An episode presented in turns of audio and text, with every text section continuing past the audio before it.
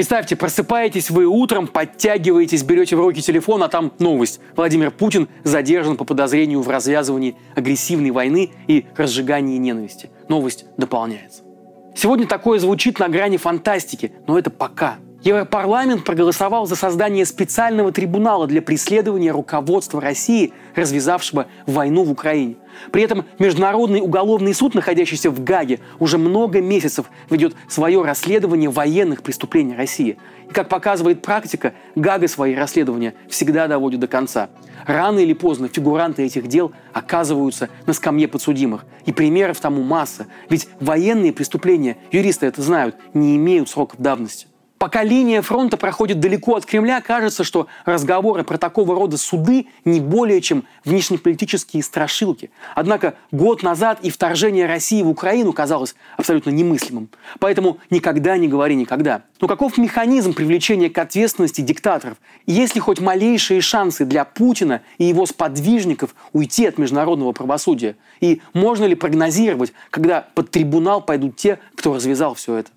С вами Павел Коныгин, и это разборы от проекта «Продолжение следует». Подписывайтесь на наш канал в Ютубе и в Телеграме. Кроме разборов, там вы найдете также новости, интервью и репортажи о войне, политике и жизни в российских регионах. А также смотрите нас в эфире «Дождя».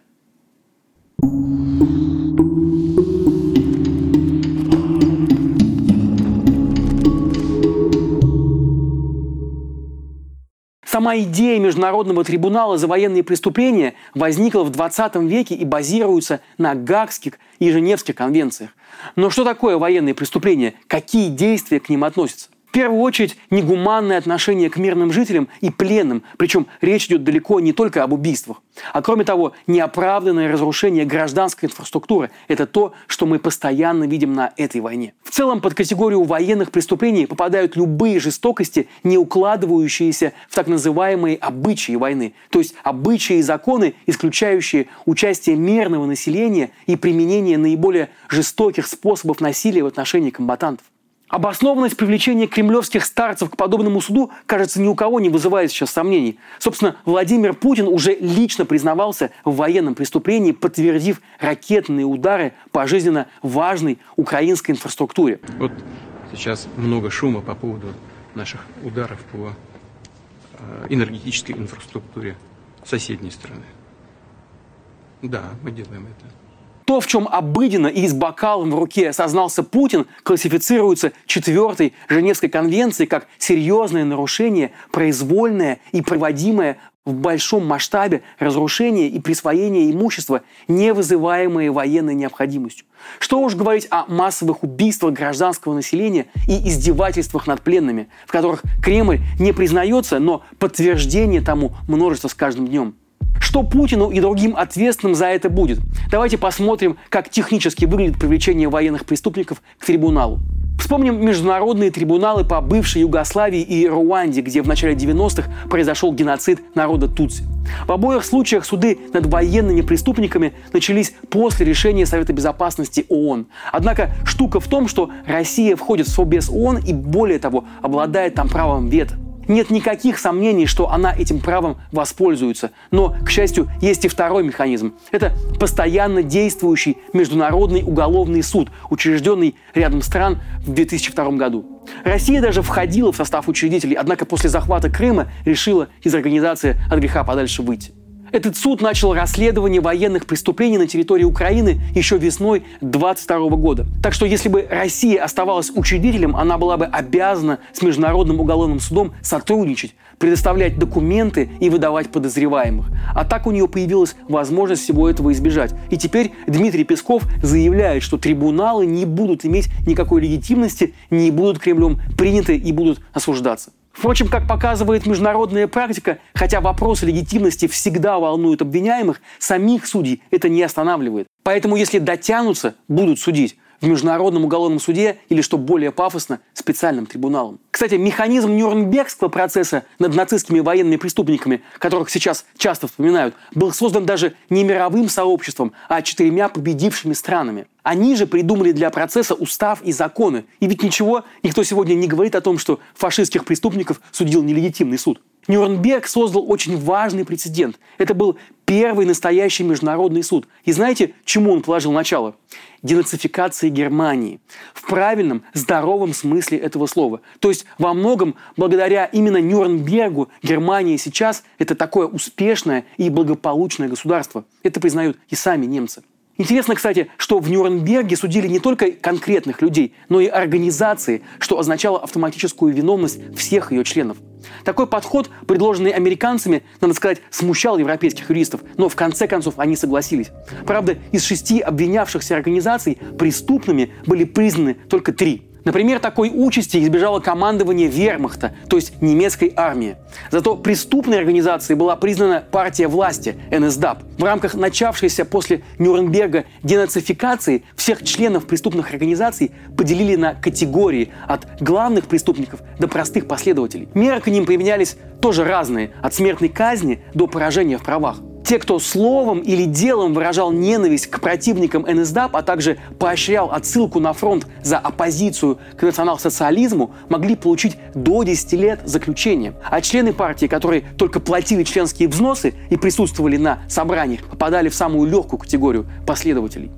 Им грозило что-то вроде подписки о невыезде, а также понижение в должности и выплат в репарационный фонд. В список денацификации попадали чиновники, юристы, функционеры общественных организаций и даже родители, согласившиеся на обучение своих детей в национал-социалистических воспитательных заведениях. Поскольку структура тоталитарных режимов схожи, можно легко представить, как такой механизм будет работать в России. Интересно, признает ли будущий Нюрнберг виновным российский генштаб в целом? Или будет рассматривать каждого штабиста по отдельности?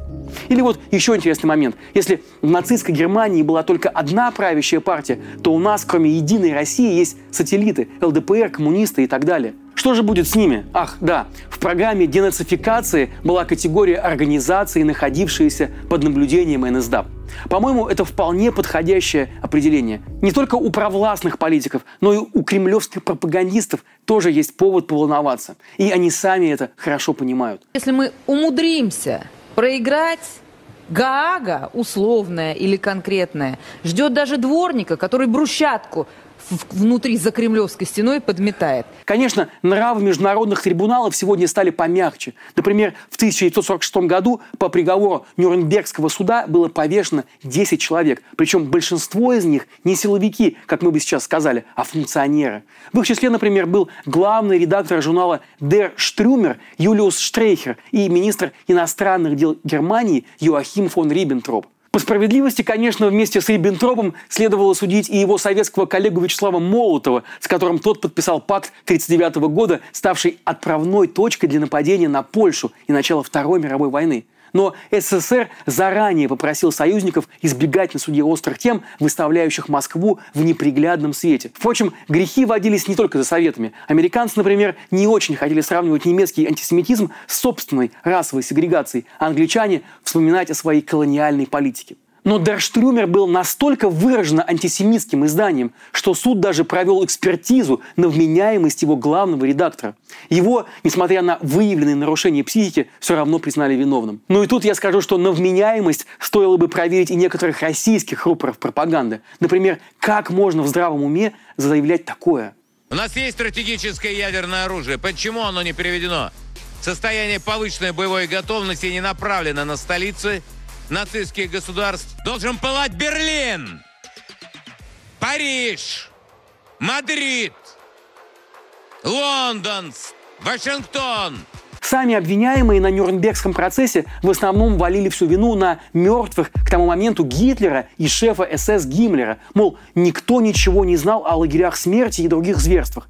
Но это был не единственный их аргумент. Они много говорили о несправедливости Версальского мира, завершившего Первую мировую войну, в результате которой Германия была унижена, потеряла территории и оказалась в экономическом кризисе. Они апеллировали к высокой духовности немецкого народа, к его богатой культуре и особом, не таком, как у всех, пути. Мне кажется, если слегка подредактировать речи адвокатов того Нюрнбергского процесса, если заменить, например, несправедливость Версальского мира на развал СССР, и если в разделе про духовность поменять имена немецких композиторов и писателей на русские, то эти речи можно будет смело отдавать адвокатам будущего трибунала по Украине. И если сейчас все это кажется вам слишком далекой перспективой, зря. В 40-х тоже, наверное, так казалось. Хотя еще до окончательного разгрома Германии нацисты стали искать пути спасения. Например, ими были разработаны два основных маршрута для бегства из Европы – на Ближний Восток и в Южную Америку, главным образом в Аргентину. Аргентина как основной пункт назначения была выбрана потому, что в этой стране еще со времен Первой мировой войны существовала крупная немецкая диаспора, имевшая большое влияние на правительственные круги и в том числе тогдашнего президента. Ходят легенды про организацию бывших членов СС, которая якобы даже помогала своим скрываться от правосудия и заметать следы. Успешному бегству нацистов способствовал и еще один фактор. 5 марта 1946 года Уинстон Черчилль произнес свою знаменитую фултонскую речь, которая фактически определила начало Холодной войны.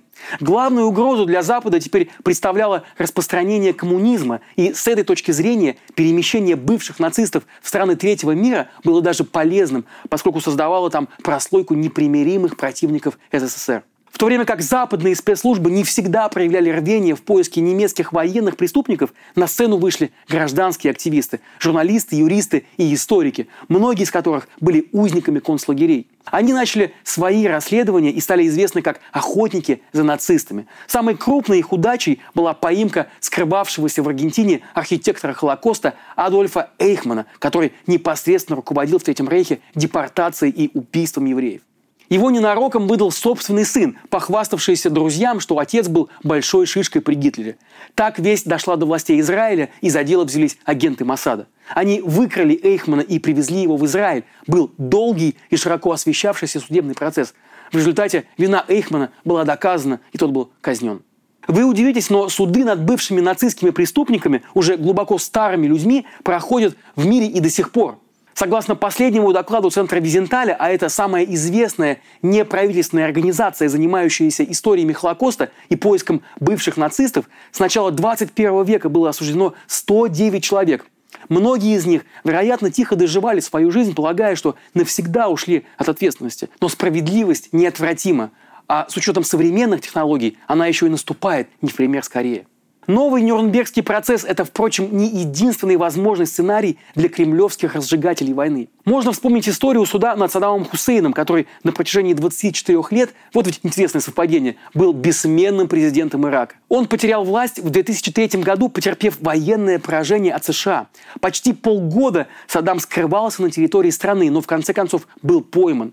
Судило его новое иракское правительство, сформированное при поддержке американцев – Саддам был обвинен в преступлениях против человечности, в массовых убийствах курдов и шиитов, а также в нападении на соседнее государство – Кувейт. В конце 2006 года Хусейна публично казнили. У него было несколько десятков дворцов, в основном разрушенных во время войны, а также миллиардное состояние. У него была репутация одного из мощнейших диктаторов мира, но ничего из этого ему не помогло.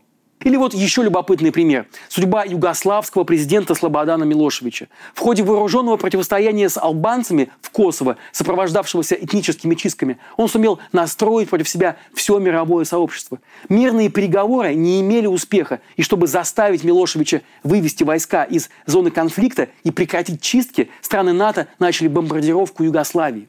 Из-за вызванного санкциями и военными неудачами кризиса в 2000 году Милошевич проиграл выборы кандидату от оппозиции, но отказывался признать его победу в первом туре. И это привело к масштабным акциям протеста в Югославии, известным как «бульдозерная революция».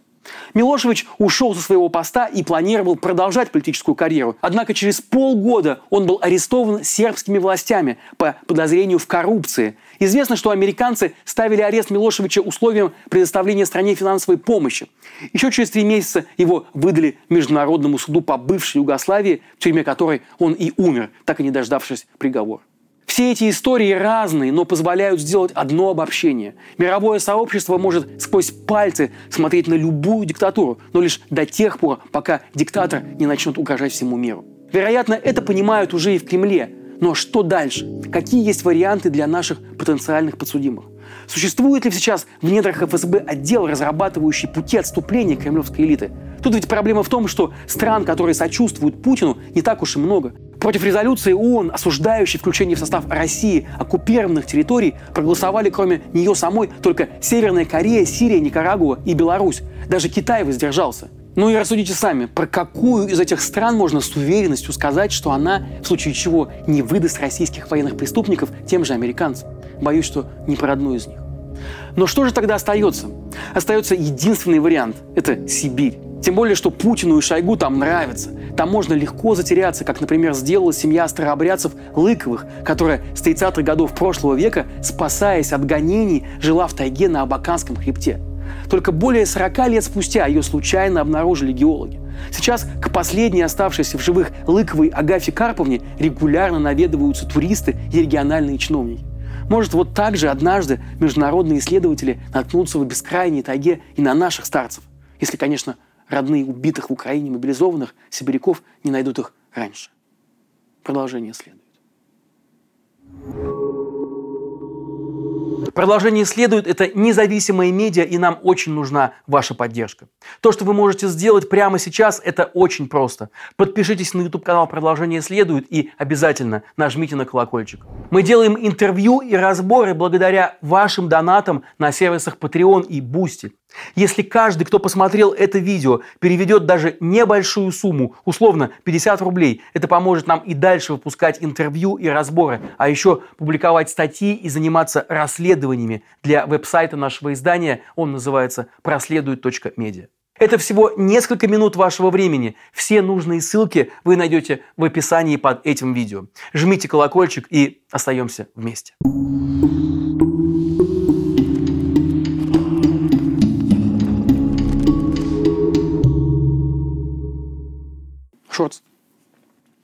Европарламент проголосовал за создание специального трибунала для преследования руководства России, развязавшего войну в Украине. Самое время вспомнить другой известнейший трибунал – Нюрнбергский процесс над нацистскими военными преступниками.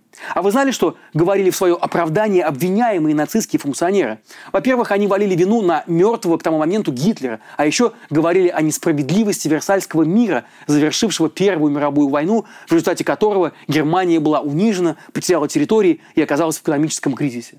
Они апеллировали к высокой духовности немецкого народа, к его богатой культуре и особым, не таком, как у всех, пути. Мне кажется, если слегка подредактировать речи адвокатов того Нюрнбергского процесса, если заменить, например, несправедливость Версальского мира на развал СССР, если в разделе про духовность поменять имена немецких композиторов и писателей на русские, то эти речи можно будет смело отдать адвокатам будущего трибунала по Украине.